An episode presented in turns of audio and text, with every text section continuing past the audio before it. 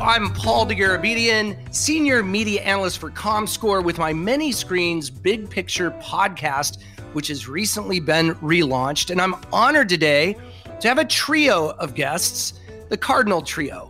This is a company of individuals, a production company put together.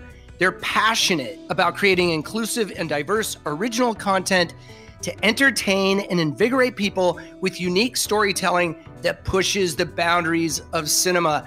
I love this. Welcome, John C. Hall, Chazen Parker, and Nick Scherma to the Many Screens Big Picture podcast. Hello. Hi, thanks for having us. Thanks, Paul. It's great to have you here today. I really want to get right into this.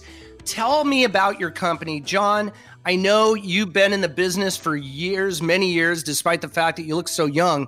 Uh, but it, I appreciate you, that. You really have quite a career. But I find it very interesting that though you've worked on many movies, generally you're in the executive arena. Now you're on the filmmaking side. Tell me a little bit about how this team came together. How did you transition from being on the business side of the business to now getting into the creative side of the business? Very carefully. no, no, that's a great question, and and I, thanks again for having us, Paul. It's been an amazing whirlwind since uh, since we launched in October first since we launched Cardinal Trio. It's been kind of a long time in the making for the three of us, and even longer than that for me personally. Like you said, I've been in the business for almost three decades now. And thank you for calling out that I have a baby face. I don't know how much longer that's going to last, but I'll take it while I get it. I started almost three decades ago working in production, television production. And it was something that I loved, absolutely loved doing it gave me, you know, a reason to wake up in the morning. It was my reason for living and breathing, and I absolutely adored working on it.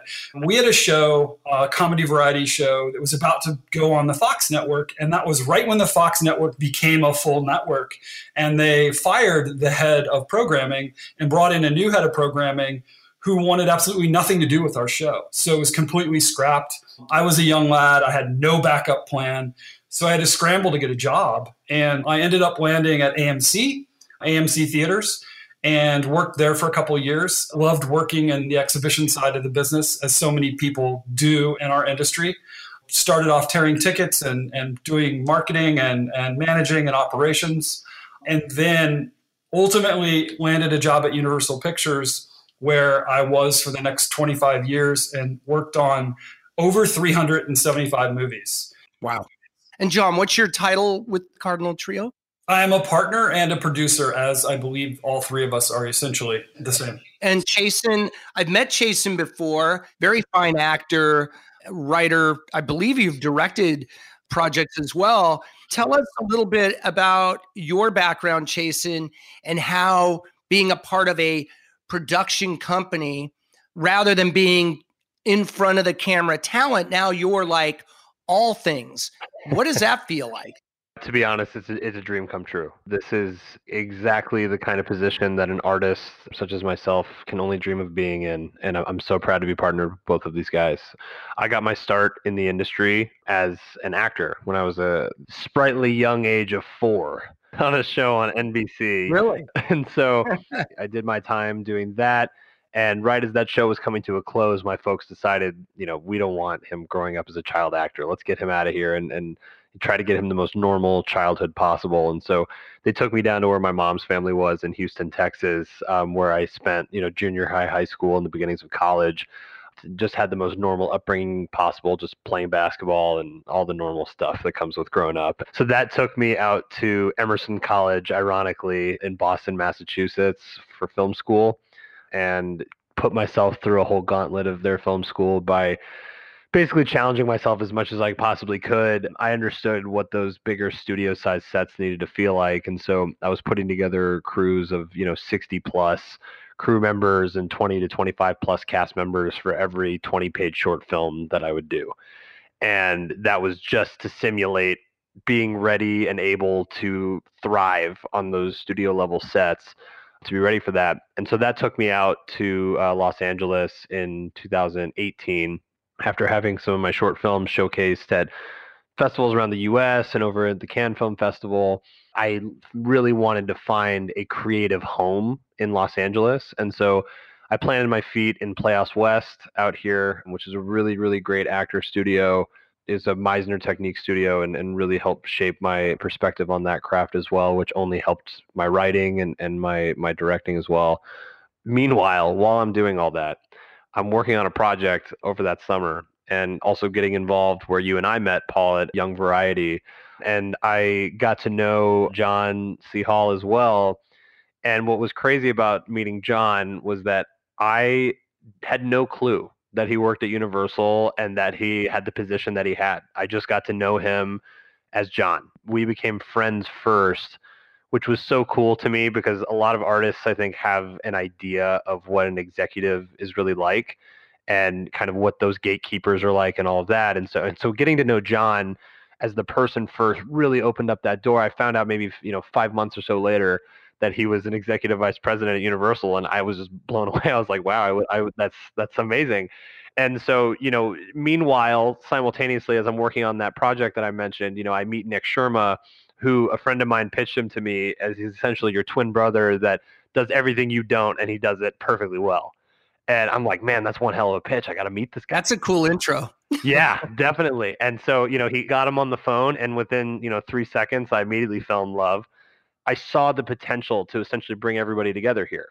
And so John approached me at the end of last year at the variety event at the end of the year. And he said, Hey, you know, I'm thinking about getting into producing. Do you have anything you want to produce? And that's a filmmaker's dream. I mean, to have, you know, the studio executive at Universal, which is one of these studios, you know, to approach you and say, Hey, you know, you got something. And I've been practicing that pitch my whole life. So I was ready. And I talked to him about this project that I had an idea for and he loved it. Was very fortunate we really connected on it and and you know because of that space where I was getting to know Nick too, I saw the Nick's expertise in the physical production and, and John's expertise in the distribution studio world and then my kind of creative background all grounded in the idea that my mom taught me growing up no one's going to hand you anything you got to work your tail off and make it happen for yourself and so I saw this as a conduit to put together this team to really make it happen for ourselves and to go out and make things that are worth making, worth being a part of, and worth watching. Well, I think that's a perfect segue to Nick Scherma because, Nick, it sounds like we've got all the bases covered here, this triumvirate of you three. And it sounds to me like you are very much grounded in the physical production side of things. And I know that you come from a, a showbiz family. Your father, Frank, well known and highly regarded. Tell me a little bit about how you became involved in Cardinal Trio Pictures. I think this is really cool the way you guys are kind of creating this story. And I want to hear more about this journey from your perspective, Nick. Yeah, totally. It's been an interesting one, and it was almost, you know, Chase and John and I like to say it was almost like an act of fate that that brought us all together. um, it was it was kind of this random occurrence. You know, I I've been freelance in production my entire life. You know, as soon as I could, I've been on set since I was two with my dad, but pretty much as soon as I could physically work, he had me on set taking coffee orders and and PAing and and kind of learning everything, you know, from the ground up eventually got to a point where I wanted to do more. I wanted to be more involved with the creative and a lot more of the kind of above the line stuff and really find projects that I can sink my teeth into. And so it took me all over. It took me to New York and, and Europe, and I was in Poland for a little bit and, and you know, hopping around kind of Eastern Europe and, and just trying to learn as much as I can and, and work on as many projects as I can. Um, you know, I kind of came from the, the commercial music video world. And so always looking for an opportunity to be involved with something more creative. And so I was literally doing that after a year in Poland, back in LA, had a different production company that I was doing things with and trying to figure out, you know, what's my next move? How do I take this to the next level? And it's almost like the clouds parted and, you know, the light came shining down and Chazen and I yep. met each other. And yeah, like Chazen said, literally, you know, chatted on the phone, got lunch, and he introduced me to John right after that. And I don't even think Chazen told me exactly who John was either. He kind of just was, he was kind of just like, you know, here it's a buddy of mine and we've been working together and we have this project. And so I remember a funny moment when we went to lunch and I had Googled John at that point and figured out who he was. And we're at lunch and I was like, you know, a little nervous trying to meet this big exec. And I remember John comes up with like a pen and pad of paper. And I was just like, oh my God. I was like, I'm so unprepared. I didn't bring a pen and paper, the most basic of things. And, and, you know, lo and behold, John is an incredibly nice and humble guy. So it turns out, you know, I don't even think we talked shop that day. I think we were just hanging out, getting to know each other. And, you know, it spiraled into what we have today. You know, I think that's really interesting because I'm a big music guy and I feel like the bands that work well together are actually friends. I recently watched a documentary about REM on Netflix about the song Losing My Religion. And you get from the sense of that, that those guys in that band are all really good friends first. And then the creative manifestation of that just is so powerful. By the way, you can have a contentious relationship in a band and have great stuff happen too. But the feeling I'm getting from you guys that it's very harmonious right off the bat. And that if you didn't click as people, would you be able to make something like this work? So is the resume more important in general for people who are listening?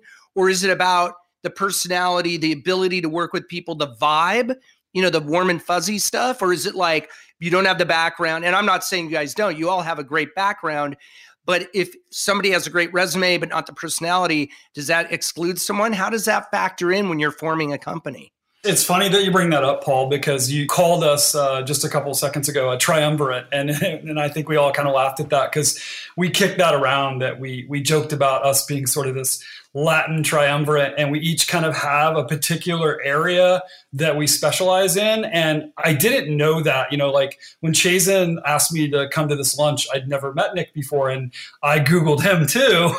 and like I, I saw all this impressive production resume, and, and actually, you know, having worked at the studio, you know, we refer to somebody like him as like a physical production guy and that is probably like i know the development side i know the production executives at the studio but i never really connected with the physical production guys that much and so like it was probably the area I knew the least about. And so here Chase and I are going to this lunch and Chazen, you know, kind of covers the creative of it all.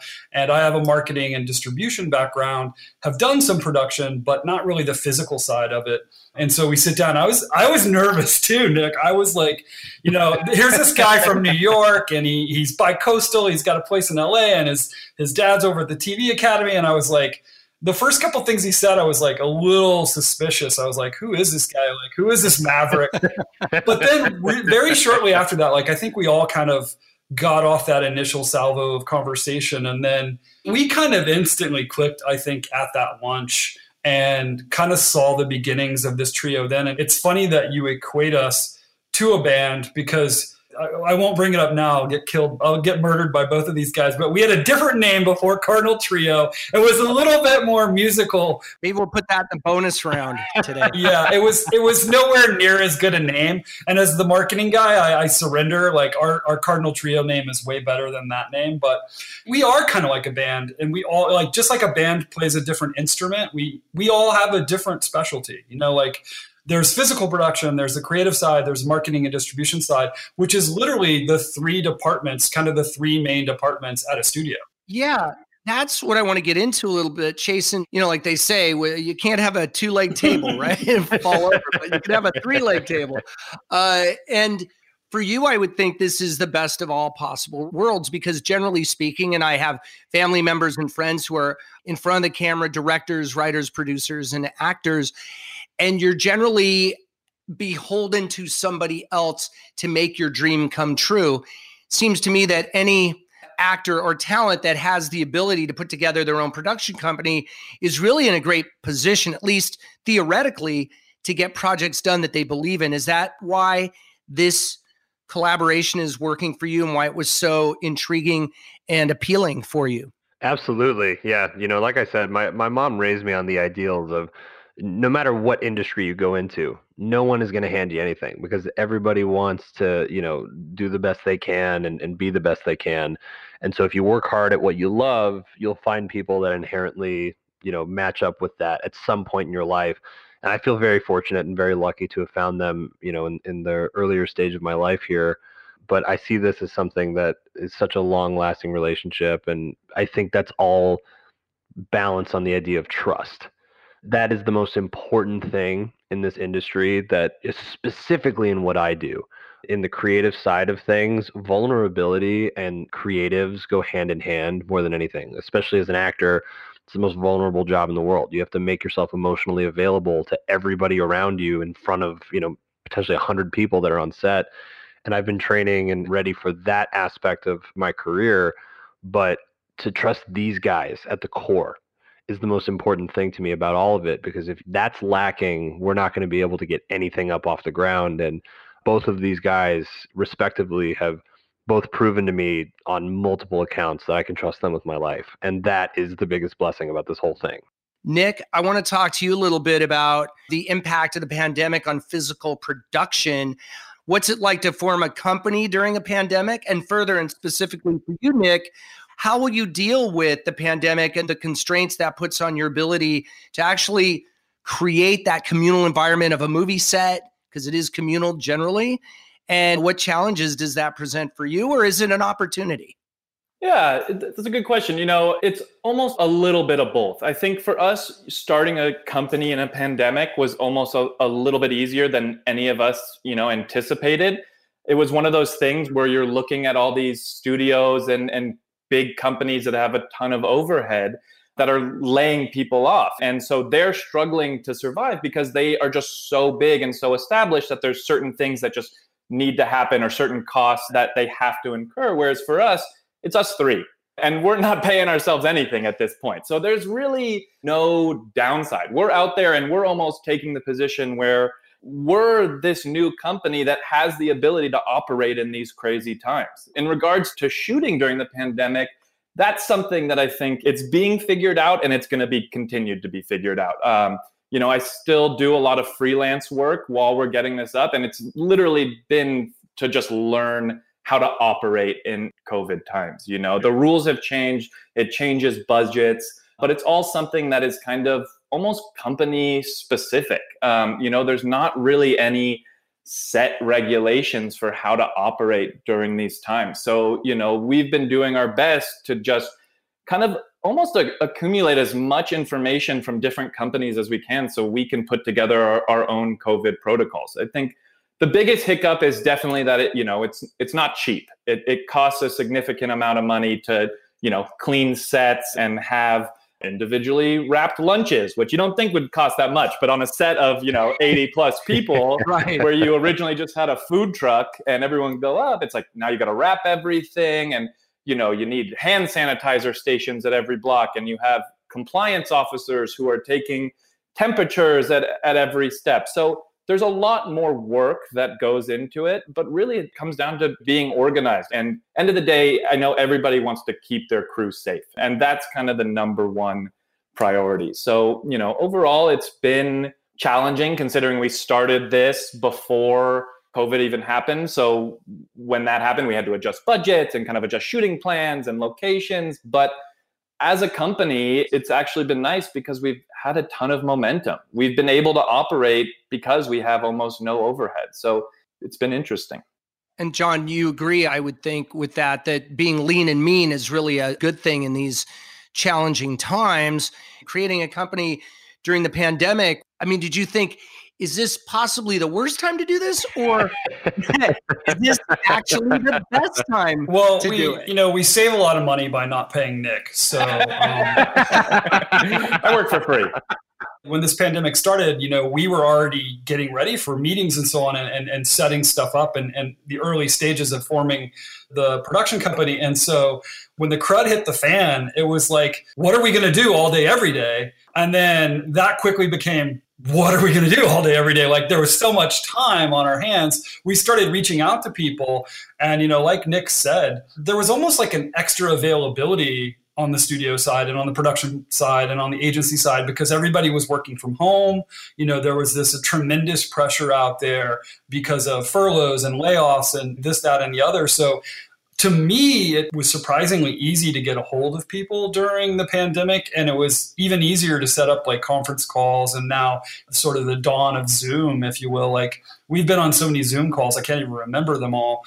It's almost like being in person, you know, not quite as good, but you can still pitch and you can still talk with your hands and and you can still tell jokes and see people laugh. And so there's that human element to it. But I found, and you know, Chazen jump in, but like I found everybody was kind of a little bit more available at the outbreak of the pandemic.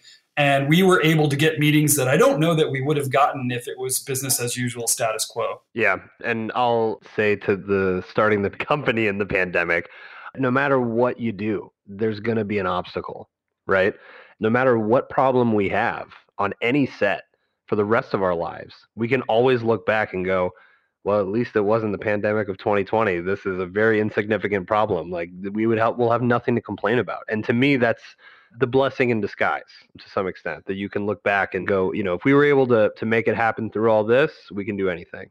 I think that's a great attitude to have because if you let these obstacles stop you or prevent you from moving forward, you're never going to get anywhere. And I think obviously it's very daunting to start any kind of company, but I think you're uniquely positioned to do well because I wanted to segue from that into big screen versus small screen. so we all know this is a big deal right now. And actually, we're seeing in our ComScore data that not only are drive ins, they've been doing great throughout the summer. But also, there may be an opportunity for smaller films to get theatrical release. And we've even seen recently some smaller movies that might not otherwise get a lot of attention that are getting that because they're not trying to compete in the space with the big blockbusters that really need that big global release in virtually every available theater. How does that work, you think, in terms of what you guys want to do? I'll ask Nick, like, what kind of release are you looking for for these projects? And we're going to talk about your projects that are in development in a few minutes. But tell me a little bit about that. Have you had a philosophical discussion about that? Yeah, you know, it's it's one of those things that for all three of us, it's like we love the movie theater. That's always been the end goal, and that's kind of been the ultimate goal is to produce movies and, and have it in theaters. Everybody wants to go and and sit down and, and see your name in the big screen and you know everything you've worked hard for. But you know, like you mentioned, there's also this aspect of like reality and, and what's happening right now and how do you combat that. So for us, I think it's part being optimistic and part hoping, you know, that the world gets better and that theaters will happen. Uh-huh. You know, realistically, from the time you create a movie and have a script and get it all the way through post production, it's typically at least a, a year or two, if you know, if not more. So that we do kind of have that little bit of buffer time to see where it lands us. I don't really think that we've been catering any of our pitches or projects specifically for streaming or or for theaters. For us, it's like we are unique and have the unique ability, you know, thanks to John and thanks to kind of the different connections that we have to be able to get out there and talk to everybody. We're not limited to only talking to streamers. We're not limited to only talking to investors or studios. We kind of have this unique ability to get to everybody. And so for us, I think, you know, to sum it up, if we can have it in theaters, we'll have it in theaters. If it gets to a point where things have to change and things have to adjust, we're lucky enough to have that flexibility to kind of, okay, let's go talk to these guys or let's go talk to, you know, this different company. But I think, you know, in our hearts, it's like we want a movie in the theaters. Well, I want to get the other guys in on that. What are your feelings, uh, John, about that? Yeah, no, absolutely. Everything that Nick's saying is absolutely true. And, and early on, when we were pitching production companies, COVID had just sort of erupted onto the scene. And everyone was asking us, you know, we, we would pitch our properties and everyone would say, well, have you thought about streaming? Have you thought about streaming? Have you thought about streaming? And collectively, and honestly, kind of led by Chazen, we all collectively were like, you know, obviously we'll consider it but we are a theatrical trio. Like we want to see things on the big screen. We want to be in that dark movie theater with those great seats and great sound and you know have a big barrel of popcorn and in my case a diet coke. I swear they're not paying me. Um, and it's like that's what we wanted. And you know when we when we when the announcement went out on October 1st, a lot of exhibitors, you know, because of my background, chimed in on it. And I personally responded to every single one of them. You know, some of them were heads of circuits. And I responded to every single one of them and said, We're making movies for the cinemas. You know, I use cinema because it's a global business, but like we're making movies for the movie theater you know? I really like that because i'm the same way. I you know going to the movie theater is baked into my dna though i haven't been to one since the invisible man back in late february and it's yeah. really a bummer. And in los angeles and a lot of different cities around the country you literally can't go to the theaters only about as of now about 50% of theaters open. But Chazen, i want to talk to you about that. I mean, you're in front of the camera. I'm sure you've seen yourself on the big screen, the small screen. By the way, I think we can all agree there's fantastic small screen content, incredible stuff. It's not about one is better. Well, I think the big screen is awesome, but it's not really that one is better than the other. It's that both have their place. Oh. Chase, how do you feel about that? Do you just want to, as a filmmaker, you just want your movie to be seen, or do you want it to be seen in a certain way, meaning on the big screen? It's a loaded question to me because I grew up in the movie theaters. I grew up in cinema, and that is what I love with every ounce of my being. Right now, we're in the like what Nick was saying, you know, this strange time, and like you had mentioned, you know, you haven't been to the theater since The Invisible Man, and that's about the last time that I went to the theater as well, um, and I very much so miss it. And so, from an artist's perspective, if I'm able to contribute to even just one percent of a reason for people to go back to the movie theaters, I can die happy because uh, there's nothing in the world like sitting down with people that you don't know and feeling safe about it, obviously, but right. you know, sitting down in, in a room full of people you don't know and sharing a ride together. And whether it's a comedy, a drama, uh, anything, just anything. I vividly remember, you know, sitting in the theater and watching movies like Django Unchained and, you know, going further back, you know, Wolf of Wall Street and all of those films that just having that communal experience is unlike anything else. And watching it at home, like you said, it definitely has its place.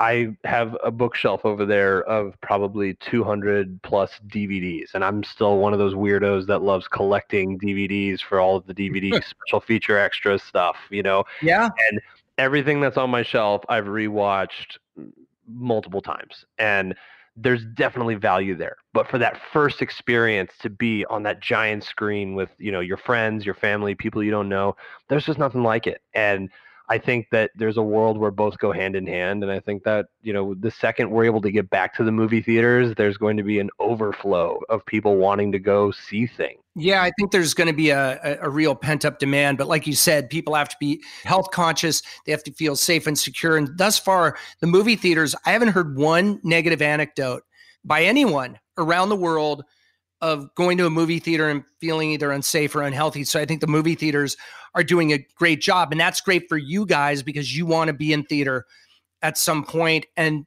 everyone's in this together. It's a collaborative effort. But this is, again, a perfect way to transition into talking about the projects that you have in development. I want to talk about those projects. The Untitled Enron project, written and directed by Chazen Parker. Give us a brief uh, overview of that film I know you have a couple other projects on the development slate for Cardinal Trio Pictures. So I'll let you take this one, Chazen. This project is one that's um, very near and dear to me. Um, my grandfather was affected by Enron when uh, the tragedy happened way, way back in the day. And it's sort of that revisionist history of the what should have happened version of Enron, where a disgruntled employee at the company starts to put the pieces together as to what the executives were up to before any of it would have surfaced to the public. And he decides to blackmail them. And when they laugh in his face because they're the most powerful company in the world, he decides to sprint out of the building with a plot of revenge. And I think it's something that is going to be something very special. Um, and regardless, something that I'm going to love working on. I was actually in Texas uh, working for Universal. But you know, I listened to your Chris Aronson podcast, and there used to be branch offices. I was actually working in a branch office when all of the Enron stuff went down, and I was in Texas, and I remembered. I was a young guy, so I barely had a 401k, and I remembered hearing about just the disastrous financial repercussion for thousands, if not tens of thousands of people. And I remember even then in my 20s being like, oh my gosh, like this is crazy. Like people lost everything they worked their entire lives for and saved for. And it really kind of woke me up. And when Chazen first pitched this project to me, I was like, I'm in. Like I'm definitely in on this one.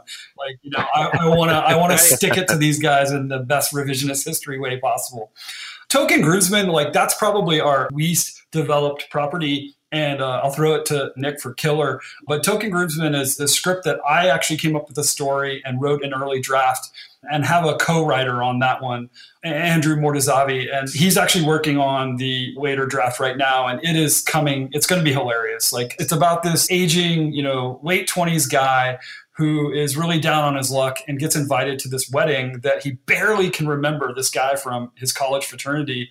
And so, you know, on a whim, his girlfriend convinces him to go and he shows up and he very quickly finds out that like he is not supposed to be here. Like he is a stand-in groomsman. He's like, you know, at the back of the line for everything. He, you know, he's at the kids' table during the reception, and it's like he finds out pretty quickly that there is a whole series of misadventures that he's involved in, and it should be really hilarious. I feel like these are the kind of movies that everyone loved, and then they started not liking them because not because the genre isn't great, they were seemingly made just to fill a specific purpose.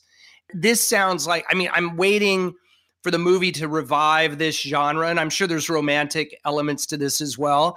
And people don't like to even use the word rom com anymore because that went from being a darling of the genres to being the Rodney Dangerfield genres where just can't get no respect. So is that something purposefully that you wanted to do is help that genre by creating something smart and funny that could maybe bring that back and and make rom-com not a dirty word anymore? Absolutely. It was a conscious decision when i was writing it that i had my best friend's wedding and all these big huge very you know bridesmaids you know all of the big monumental rom-coms were kind of what i was thinking of when i was writing it. But what i was thinking is what if it, this was told from the perspective of a lesser known character you know like what if it wasn't the bridesmaid what if it wasn't the bride or the groom or the best friend you know what if it was this guy like joe schmo who wasn't even supposed to be at this wedding like what's his take on getting invited to this wedding and that's where you know the series of misadventures takes place well, no pressure, but I'm counting on you to revive this genre. Thank you. Thank Cardinal you. Trio. That's up to you guys now. Nick, killer. Let's talk about that. I think these are all very diverse in terms of genre and point of view, which you've kind of covered all the bases here with these three projects. Yeah, totally. That's what's kind of been unique and nice about all the projects we're doing is that we do just have this large, diverse slate, and it helps us almost dive into them easier and, and it makes it more fun because it's just we're able to just try different things and, and develop different projects. They're not all the same. But Killer is an awesome thriller noir type of film that takes place down in Colombia. Um, we've partnered with these two really awesome creatives on it. It's written by T. Zhang, who's out of the Disney Writers Program, and directed by Michelle Cotolo, who's a young up and coming director. Both really awesome people that you know we've all worked together closely on kind of developing this and pitching it. But um, it follows a detective and her, you could say, partner as as who has a shared kind of dark past as they track down a serial kidnapper into Colombia. And it's and it's a unique story that has all these kind of twists and turns and and one of the darkest, you know, just most disgusting kind of people you could imagine as the as the antagonist. And you know, as they get there, things kind of happen and they realize that the hunters become the hunted and you know their true enemy kind of lies within and there's a really awesome twist at the end that that i think pe- will leave people you know on the edge of their seats. Okay i'm in. I, I want to buy a ticket right now. Yeah. I, that's my kind of movie i just want you guys to promise me something. When you go comedy go all in right? But when you go killer movie go all in too. I look back at some of the movies from the 70s and you know those r-rated action movies and i just feel like some of that's been lost how do you feel about how you're going to attack each genre? And are you going to go all in on what that genre is, or are you going to play it safe? I think I know the answer, but I want to hear it from you. I definitely do not want to play it safe. I think that sounds know, like uh oh. no, I I think the the cool thing about what we have, Token Groomsmen being the comedy, Killer being that that thriller like classic neo noir, and then Untitled Enron Project is a hybrid piece you know and, and and to us i think that is the perfect representation of the kind of work we want to be doing for the rest of our lives that i, I think human beings were so stretchy we we aren't just one thing and i think no matter whatever said project will be we're not going to pull any punches on them. Like, you know, the script for Killer is incredible. Um, you know, T is an incredible writer. Michelle is is the perfect director to be helming this thing. You know, I'm very proud of the script that I wrote for our Untitled Enron project, and you know, I, I definitely have a very specific, clear-cut vision for it. And then with Token Groomsmen, as as we continue to develop it, we've pretty much taken on the position that whether someone has a vast resume or not, if they have a strong drive for it and the education and, and the strong driven intelligence for it, they're qualified. And so that to me is what will kind of burst that mold and, and allow us to not pull punches on all projects that we do, whether it's, you know, not taking a, you know, softer spot on the comedy or not pulling punches in the thriller genre, which happens a lot of the time. I'm, I'm telling you, the, the script for Killer 2 is it does not pull punches, and and my script for the Untitled Enron project doesn't pull punches, and you know I think that's going to allow us to really attack our mission statement, which is to push the boundaries of cinema. So, guys, we're wrapping up here. Where can we find you on social and also your website uh, for Cardinal Trio Pictures? Yeah, we have our website cardinaltriopictures.com that that kind of has all of our contact information. You know, we're at this stage where it's like we're new and and we're trying to find as much diverse content and partner with as many awesome creatives as we can. You know, that being said, there's only 3 of us, so we can only read so many scripts in a day but you know for us it, it's really about expanding our network and and meeting people. So we're always happy to hear from somebody to read a script and and see what's happening and you know develop relationships from there. So so please check us out on our website. Yeah john i'd like to hear from you on that as well. Yeah i mean i would be remiss if i didn't tap into my old marketing background. We're, we're also on facebook and on linkedin and on instagram. So please you know go out there and follow us and check us out. Uh, we did a pretty cool photo shoot uh, a couple weeks ago where we have literally hundreds of photos. Uh, we're we're releasing those and and we're updating on our social feeds and our and on our website, like Nick said, kind of on a weekly basis. There's something new uh, to check out, and we have a lot of projects, you know, lined up right now besides the three that we mentioned. And we're always you know open to more but we're, we are a small team right now. It's a small group of us and we're just trying to get off the ground. And, and this has been an amazing amazing time paul. Thank you. Yeah definitely and Chazen, I know you have a rather large following on social. Um, Nick, obviously, you're well connected in the business. And John, everybody knows who you are. I just want to thank you guys for being here today on Many Screens Big Picture. Cardinal Trio Pictures, John C. Hall, Chazen Parker, Nick Scherma. Thank you so much for being here. I look forward to seeing your many, many movies that are going to be released in the future. Thanks again. Thanks. Definitely. Thank you, Paul.